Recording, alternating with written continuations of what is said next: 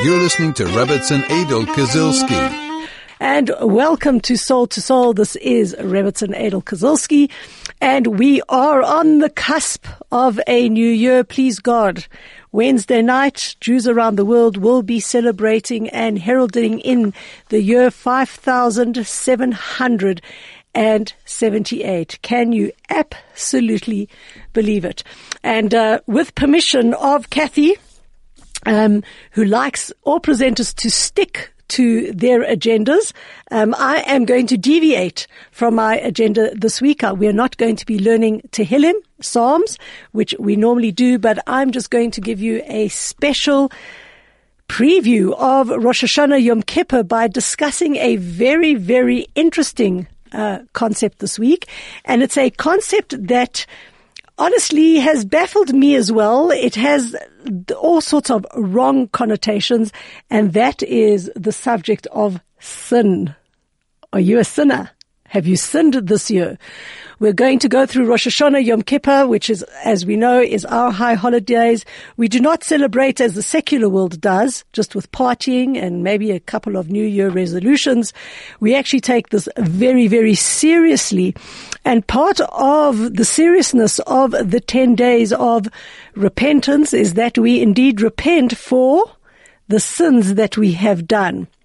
Now, I don't know how many people have thought about their sins and how many people actually understand how Judaism looks, looks upon what we call in English sins. So um, I'd love to have an open discussion with you today. I'm going to give you and throw um, at you a whole lot of ideas to hopefully enhance um, your Rosh Hashanah this year. We're also going to talk um, about confession and what confession means because we go through a lot of vidui. We do a lot of confessing saying, I did this and I did this and I did this and the list is, is, is really, really long. Um, and we need to understand that too. So I'm opening up the lines and, um, let's have a bit of a dialogue today about what to you is the concept of sin. Do we believe in sin? Were we born in sin? Do we really, really believe in a thing called confession? Or is it really something else? So the on-air SMS is 34519. That's the easiest way to get hold of us. You can WhatsApp us on 062 148 Email on air at chaifm.com. And if you'd like to have a chit chat, 074 654 7335. So I'm going to tell you a little bit about a joke of a good um, Christian gentleman who decided one day that he was sinning and he had to go before the priests to unburden his heavy, heavy heart. So the very sun, the next Sunday that came up, he landed up going into the confession booth and he is sitting there besides the priest that says, yes, my son, what is your sin? So the guy says, your holiness, I have sinned terribly. What is your sin, my son? He says, I am, I hid somebody, uh, during the war in my attic. And more than hiding somebody in my attic, he was a Jew. I have sinned terribly, my father. To which the priest replied, okay, look, it wasn't the greatest mitzvah that you did, the best thing that you did, but you were saving a human life. And I'm sure God will forgive you. In fact, on God's behalf, I forgive you. You were saving a, a human life, and a human life is a human life. Don't worry about it. The man holds his hands and he starts getting a little bit more nervous and he says, Thank you, your father, but I have sinned further. You have? asked the priest. What was your sin? To which the man replied, Father, I charged him rent for the attic. Ah, said the priest, let me think now. And he gives a little bit of a think and he says, No, don't worry about it, my son. That wasn't a sin.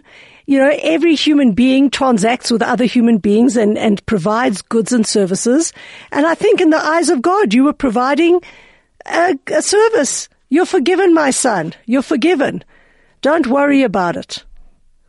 The man still doesn't find peace and now he's wringing his hands and there's sweat pouring down his face and he says, Father, I have sinned even further. What is it, my son? asked the priest. The guy turns around and he says to the priest, Father, am I obligated to tell him that the war is over?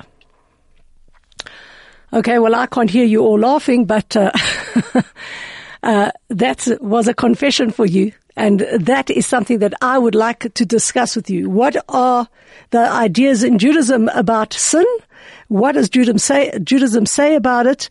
How do we go about understanding it and do, using it, using it now in the context of the fact that we have to do an accounting, um, to, for God of our positives, of our mitzvahs and our averas, our good and our bad. And then how do we go about cleansing ourselves of it through the process of what we call vidoy, what we call, um, confession. Um, and it's going to be a very interesting topic. You're listening to Rebbitzin Adel Kazilski. Well, welcome back to Soul to Soul, and let's get stuck now into our pre-Rosh Hashanah discussion about sin. And the way that I would like to attack it is to actually read to you a midrash, okay, um, that talks about the significance of sin. And it goes as follows. I'm going to just read it to you and then we'll go back and dissect it. The Midrash reads as follows. They asked wisdom, what is the punishment for the sinner? Wisdom replied, evil pursues sinners. That's a quote from Proverbs. They asked prophecy, what is the punishment for the sinner? Prophecy replied with a quote from Yecheskel, the soul that sins, it shall die. They asked the Torah, what is the punishment for the sinner? The Torah replied, quote from Vayikra, from Leviticus, he shall bring a guilt offering and he shall be forgiven.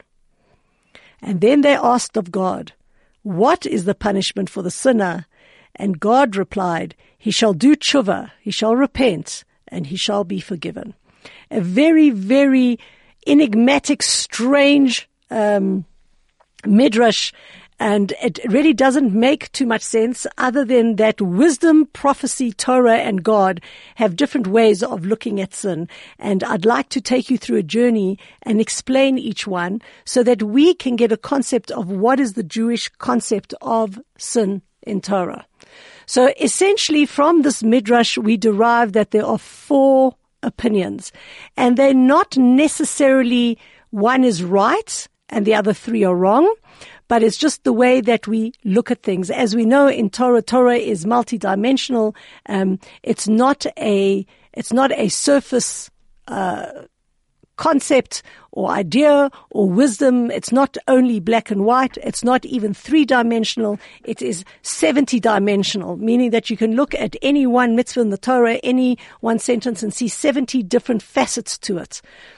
So when it comes to the concept of sinning, of doing wrong, we are going to look at four different opinions and each and every one of these opinions are correct in and of themselves and work in tandem with and together with the other three. Let's start on the basic level, which was the first one where people went and asked wisdom. Wisdom. What is the punishment for the sinner? Okay. Wisdom here is that which is intellectual. Your mind, your head. If I said to, you, to somebody, what does sin mean? What happens when you do something wrong? Well, the answer is exactly what it says in Proverbs. Evil will pursue the sinner, meaning that the concept of reward and punishment is one of the fundamental principles of Jewish faith. And it's not the fact that God has revenge on the person that does something wrong. It's just a natural consequence. For every action, there is a reaction. Just as much as you will walk out into the snow, you will land up getting frostbite. Or if you throw yourself out of a window, you know you'll get broken legs. So too you know that if you do something wrong, there is a reaction, there is a repercussion, there is a, a, uh, an end to what you're doing. There is something that is going to happen because you have done something wrong. The vice versa is also true. There is a positive end. There is a reward if you do something right. And this is how we run our world. We tell our children all the time, you have to go to sleep and you have to do this and you have to do that. Otherwise, what will happen?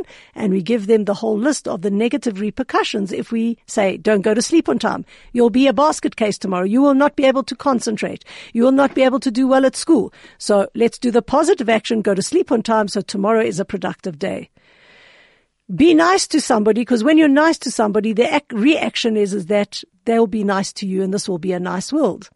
Be nasty to somebody and commit a sin against somebody. The, the reaction will be that you've created something negative and negativity will follow in its path.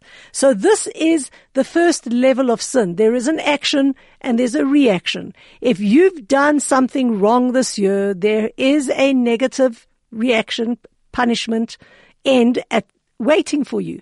And if you've done something positive, then that is also um, there for you. So King Solomon, when he says evil pursues um, the um, iniquity, evil pursues the sinner, all he is saying is that the adverse effect of a sin is the natural consequence of the acts that run contrary to how Hashem created the world. The end. And it's, it's a very, very simple explanation. The kids know they're either being good or they're being naughty.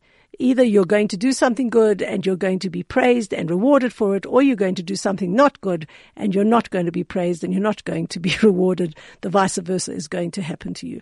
That is the first level of understanding sin. There's good and evil. And with each one of these actions, there is a reaction. There is a result. And it's pretty simple to, I think, 99% of people, they know that their actions will have repercussions. That's the first level. The second level is a little bit more of a deeper level, and this was when they asked prophecy. Now, the fact that they're asking prophecy, prophecy is higher than wisdom. Wisdom is your intellectual capacities and you understand right and wrong, good and bad. When we're asking prophecy, we're asking to look beyond the intellectual capacities to something a little bit more spiritual, something a little bit more connected to God. We could say that prophecy is the ability of man to cleave and to commune with God so that you can get a deeper insight into the significance of, of sin. So when they asked prophecy, they said, what is the punishment for the sinner? What happens when we do something wrong? Prophecy replied through Yecheskel, the soul that sins, it shall die.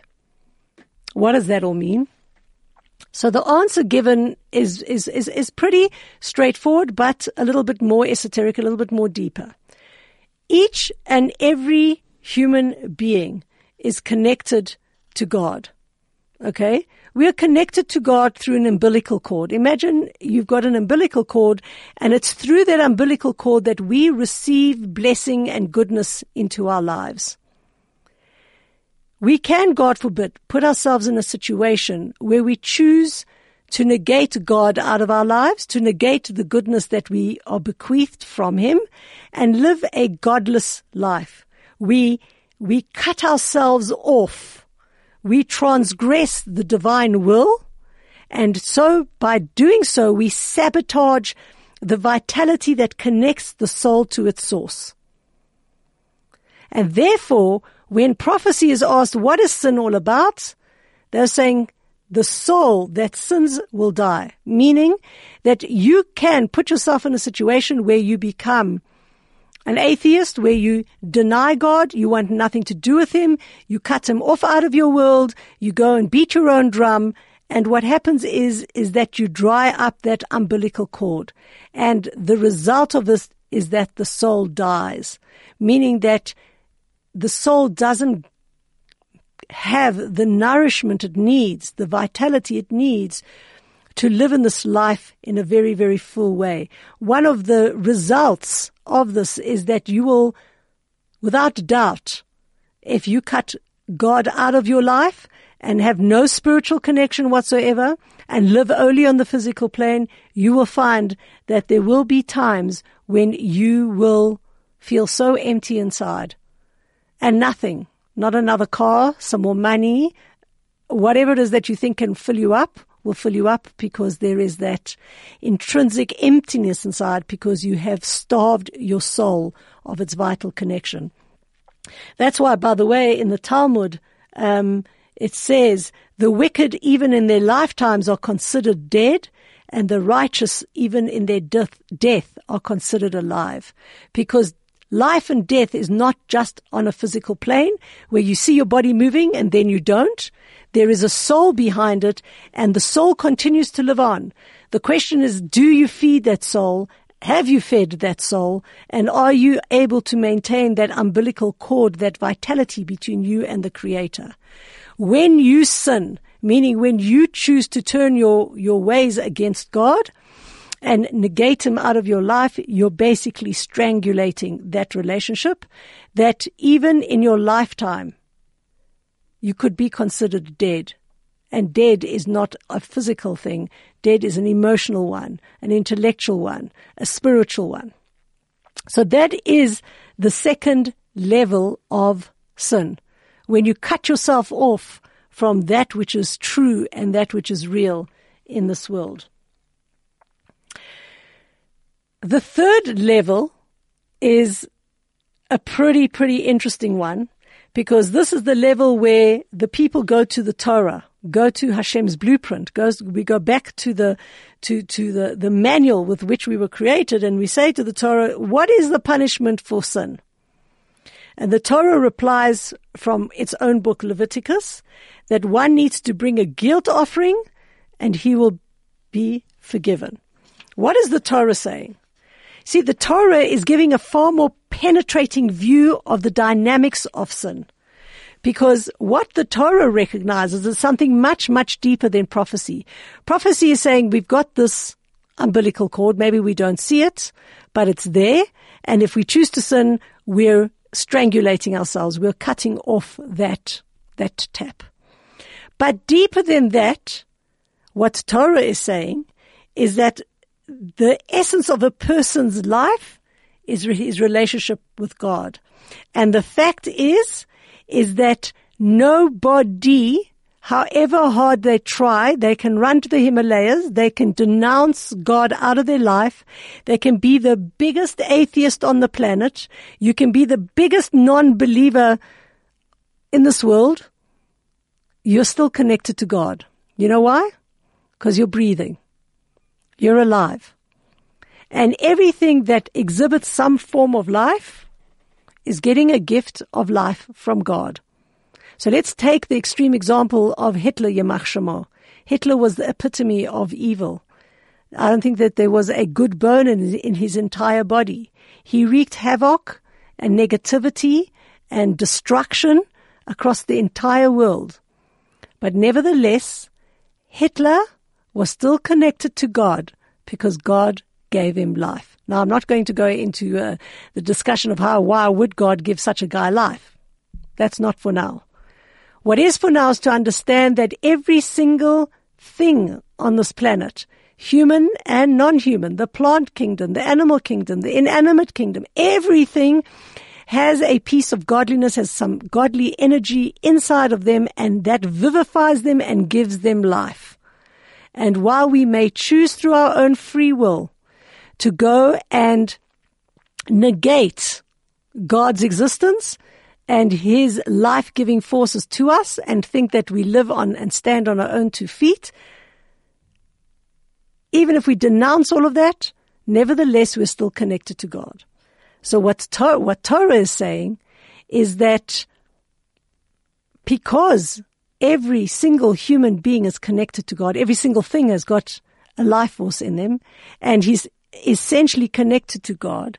There is a Kabbalistic concept that why would people sin? If we understood the concept that everything was connected to God at all times. Why, why are we not doing things God wants us to do? Why are we beating our own drum? Why are we deciding what we want to eat, when we want to eat, how we want to keep the days of the week, when, if we want to go to shul, if we feel like going to Mauritius, if we're the ones deciding it. It's like a total negation because there's free will.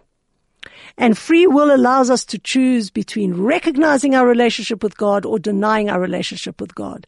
And from a Torah perspective, from the third level of sin, what Torah is saying that a person will not come to sin unless a spirit of folly enters him. It's called Ruach Shtus, a spirit of stupidity. So we're kind of all stupid people because we walk around thinking that we control our lives, thinking what we do is because we want to and this is us and who we are and what we are. But in truth, it's a spirit of folly because essentially we're only alive because God wants us to be alive today. God is vivifying us every single minute. Now here's an interesting thing, just kind of like at a tangent, but an example of this principle. Okay.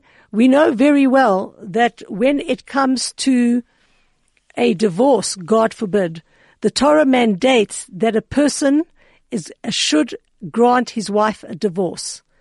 And if he refuses, a Din, a Jewish court, at any time or place, can beat him up until he says, I am willing, and he writes the, the, the, the, the, the get. Okay? And the Torah questions it, the rabbis question it, how can a get that was, that, that, that we, we, we, we, we, we got under coercion be a kosher get? How can it be a valid dis- uh, uh, uh, divorce when we actually coerce the person into doing it? Because a get has to be a get that is granted willingly. So here's the answer. It's based on the fact that a person will only sin in a spirit of folly. Meaning that the Beth Din is allowed to coerce the person because from the Beth Din perspective, that represents the perspective of God. This person is a veritable piece of godliness. He's connected to God and he's, he is unwilling to give the get only because a spirit of folly. He has created a whole lot of reasons, whatever they may be, big and small, justified and unjustified, as to why he does not want to do the mitzvah of giving the get. In order that you bring him to his senses that he is obligated, being a Jew connected to God, and you bring him to his senses that if he was in the right mind, he would fulfill this mitzvah, you're allowed to coerce him. The opposite is also true. So, for example, I own a house, right? The Beth Din cannot ever come to my house and coerce me to sell it. There's no mitzvah in the Torah that I have to sell my house. So there's no coercion there. But when you know that there is a mitzvah that needs to happen and the person is not fulfilling the mitzvah, in such a case where it has dire consequences um, on on on the wife, on the family, etc., etc., the Beth Din will go to all lengths in order for um, for for for the get to be to to to to be received. So again, just to sum it in another way an individual who refuses to grant a divorce desires in truth to be Jewish and to observe all the commandments and to avoid all the transgressions of the Torah. It's only because his evil inclination has overpowered him. And so if he's beaten, his evil inclination will be weakened and he will say, I'm willing, I am happy to give the divorce. Going back now, that is why the Torah says, what is sin? If you have sinned, you must bring a guilt offering and you will be forgiven. What is the guilt offering? In the time of the temple, the guilt offering was an animal sacrifice. What was the point of that? The point of that was if you realized you did something wrong, you brought an animal to be sacrificed because what you were saying to God, I recognize that my animal soul, my evil inclination got the better of me and I erred in my ways. Not my godly soul. My godly soul is always connected to God. And therefore, by the process of going through the guilt offering, you achieve atonement for the sin. You achieve forgiveness for the sin because really the sin is only a repercussion or a result of your spirit of folly, of you listening to your animal soul. And these three levels that we see over here are really the three ways people can skin the cat in terms of sin. Let's just repeat them again so everybody understands. Sin, from the wisdom point of view, from the intellectual point of view, is for every action there's a reaction. You do something wrong, you will be punished. You do something good, you will be rewarded. The end. A much deeper level is, is that you are receiving your life force from God. You are connected to God. But if you choose to turn your way from God and negate Him, you will strangulate your spiritual side of yourself, your soul, your feelings, your emotions, all the stuff that you can't, you can't, you can't feel. And over there, what will happen is it says your soul will die. You will feel yourself withering inside because of, of, of, of the inability to connect to what's real.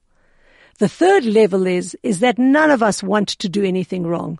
It's just we get into a spirit of folly. We follow Facebook and see that this one or that one is doing something or we buy into the marketing and the media, etc., etc. And this is how we get into trouble. And the way we get ourselves out of it is by bringing a guilt offering of our animal soul, of saying to God, I realize that this was my animal instincts, my evil inclination, my base desires that led me to this. And I am sorry because I know that I am connected to you too. You're listening to Rebbitzin Adel Kazilski. Welcome back, and we are talking about the ideas of sin. And we've just gone through three different levels that the Torah gives, and we're going to dissect now the fourth, because the fourth is perhaps the most interesting of them all. The three, as we said, were part of wisdom, part of prophecy, part of Torah, delving a little bit deeper and deeper into sin. But now we go straight to God and we say to God, what is sin? What happens? What is the punishment for the sinner? And God replies, He does tshuva and he shall be forgiven. Let us understand this by just taking a few steps back. One of the ways that we categorize Torah is that we understand that Torah categorizes the universe into two domains. There's the permissible and the forbidden. Beef is permissible, pork is forbidden. Doing work in the six days of the week is permissible, working on Shabbos is not. The trait of compassion is permissible and should be cultivated. The trait of haughtiness should be eliminated and you shouldn't come to it. Basically, what is happening in this categorization is the understanding, and it comes from our Hasidic masters, that Torah is more than a, a, a list of do's and don'ts. Yes, we do have 248 do's and 365 don'ts. But the reason why we have do's and don'ts is as follows. In every single thing, there is a spark of divine energy that constitutes its essence and its soul. And this spark that is found in every single thing embodies the function within the divine purpose of creation. So, for example, if a person utilizes something, whether it's a physical object or a force, or he uses a trait or a feeling, or he sees a, or experiences a cultural phenomenon, and he uses it towards a godly end, then he brings the light of that divine spark at its core and realizes the purpose for which it was created. Now, certain things we are able to elevate, certain things we are able to release that spark, and others we are not. For example, if one eats a piece of kosher meat, and then one takes that energy that one gains from it and goes out and performs a mitzvah, then you elevate the spark of divinity that is found in the meat you free it from its mundane incarnation and you raise it to a state of spirituality. If, on the other hand, you would try to do the same thing with a non kosher piece of meat, okay, meat that God has forbidden us to consume, you would never be able to elevate it. That is the deeper meaning of the Hebrew word asur, and mutar, that which is permitted, that which is not permitted. Asur being the not permitted, mutar being the permitted. Asur means it's bound. The sparks inside something is bound and it cannot be released. So the meat from, say, a piece of pork cannot be elevated. You can stand on your head, you can make as many blessings as you want, you can shecht it in the most kosher way, you can do whatever you want. You cannot release the sparks there. And the vice versa that which is permitted means unbound. Mutar means unbound. And those are the sparks which Torah has empowered us to extricate from, from, from it and, and, and, inv- and actively involve ourselves in releasing it. Now, there's two ways to behave in this world. We can behave as the tzaddik. The tzaddik, the righteous person, is somebody who remains in the realm of the permissible. His entire paradigm is that he serves God with only things that God says you can do. He eats and drinks and walks and sleeps and thinks and, and conducts his entire life according to the dictates of the Torah. And for us, he's considered a completely righteous person. He only works within the realm of that which is permissible. And it is a level, it is a, a, a, um, an achievement there are very, very few tzaddikim in this world. There are very, very few righteous people that behave like that. On the other hand, there's all of us. We're called the Baalei Tshuva, the masters of repentance. Why? Because what happens with us is that we don't stay in the realm of the permissible. Sadly, we also dip into the realm of the not permissible, of that which is forbidden. Now, we understand from the other three levels of sin that every time we do that, we disconnect ourselves from God. Now here comes a Jew on Erev Rosh Hashanah and we take an accounting of our lives and we can see we ain't tzaddikim. We're not, we're not righteous people that have lived in the world of permissible the whole year. We've gone onto the side of the world of the forbidden. What can we do in order to cleanse ourselves? And uh, the Torah goes and says, sorry, God goes and says, He answers Himself that you should do tshuva and you shall be forgiven. Meaning what? That we should use the impetus, the negativity that we experienced, we should take that as the impetus to resolve not to do it again and move forward with an even greater thrust and velocity into the new year. Many times in our lives, we experience negativity. We experience just horrible stuff. Now we can do one of two things with it. We can wallow in it. We can be angry about it. We can be fearful about it. We can do all the negative stuff about it. Or we can go and say, this came as a teaching to me how not to be, and I resolve in the future that I will be better because of it. Because of it. Not that I negate it or hide it under the thing, that I understand completely its full pain, and I am going to do something because of it. When one does that, one becomes a real Baal One becomes a person who takes the negative experiences in their lives and uses that as the fuel to become even better. And that's why our rabbis teach that in the place where Baalei Tshuva stands, absolute tzaddikim cannot stand. Because the, the, the Baal Tshuva is taking what is totally. And he's liberating those sparks, okay, and using them as a positive force so that he can intensify his bond with God. And this is tshuva in its ultimate sense. Tshuva meaning returning to Hashem, reclaiming the lost moments, your days or your years, or reclaiming the energies of a negative past and using them to force you to do something unbelievably positive in, in, in, in, the, in the future. And that really sums up the deepest level of sin is that what we should do when we come forward to God on Rosh Hashanah, we should look at what we've done negatively and instead of just saying, oh, those are also negative and feel fearful, anxious, angry, whatever that you do feel about it, say, what can I, what lessons can I learn from the negativity and how can I change them? How can they be the very motivation that makes me into a better person the next year? You're listening to Rebbitzin Adel Kazilski. Okay, we only have one or two minutes to wrap up, and unfortunately, I did not get to the part about confession. But let's just see if I can uh, consolidate it into two or three minutes. The point of confession, firstly, is for us to use that vehicle to understand the negativity in our life that is based on the fourth level of sin. When we realize that we've done something wrong and we relive the pain and the anguish and the memory of it, that should be the impetus to us doing something better.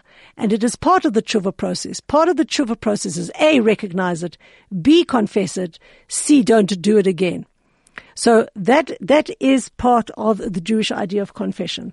I'd like to add in one thing, which unfortunately I cannot expand on, but one of the most important things in confessing is that while we will sit there and we'll say, I, I sinned Hashem because I didn't eat properly and I sinned Hashem because my eyes went astray and I sinned because I lied and I sinned because I stole and I sinned because, and we go on. We could land ourselves in a place where we feel so negative that we will have no impetus to rise up again. Judaism teaches that in order to confess the negativity, one has to also go look at the positivity of a person. So before you start your confession, look at what you have got to give to this world. Look at the positive things that have happened. Look at the gifts that you have to give to the world because God make no rubbish.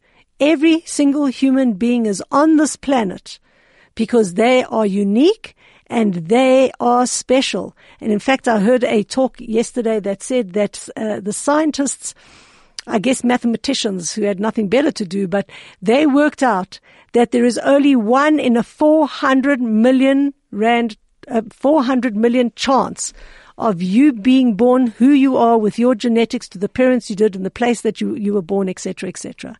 So you're not something that happened by mistake. You happened on purpose. And in happening in purpose, you've got purpose, you've got gifts you can give to this world.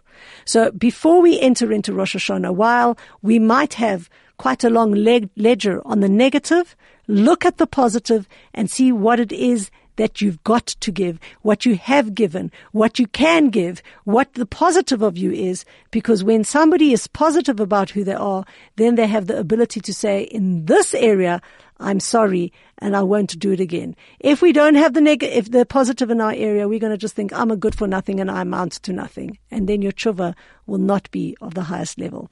With that in mind, I wish each and every single one of you a ketiva v'chatima tova. May you all be inscribed into the book of life, filled with Hashem's richest blessings in everything that you need to continue. Um, on your path in this world and let us all pray for the ultimate blessing which contains all the blessings we need and that is the arrival of Mashiach. Have a Shana Tova.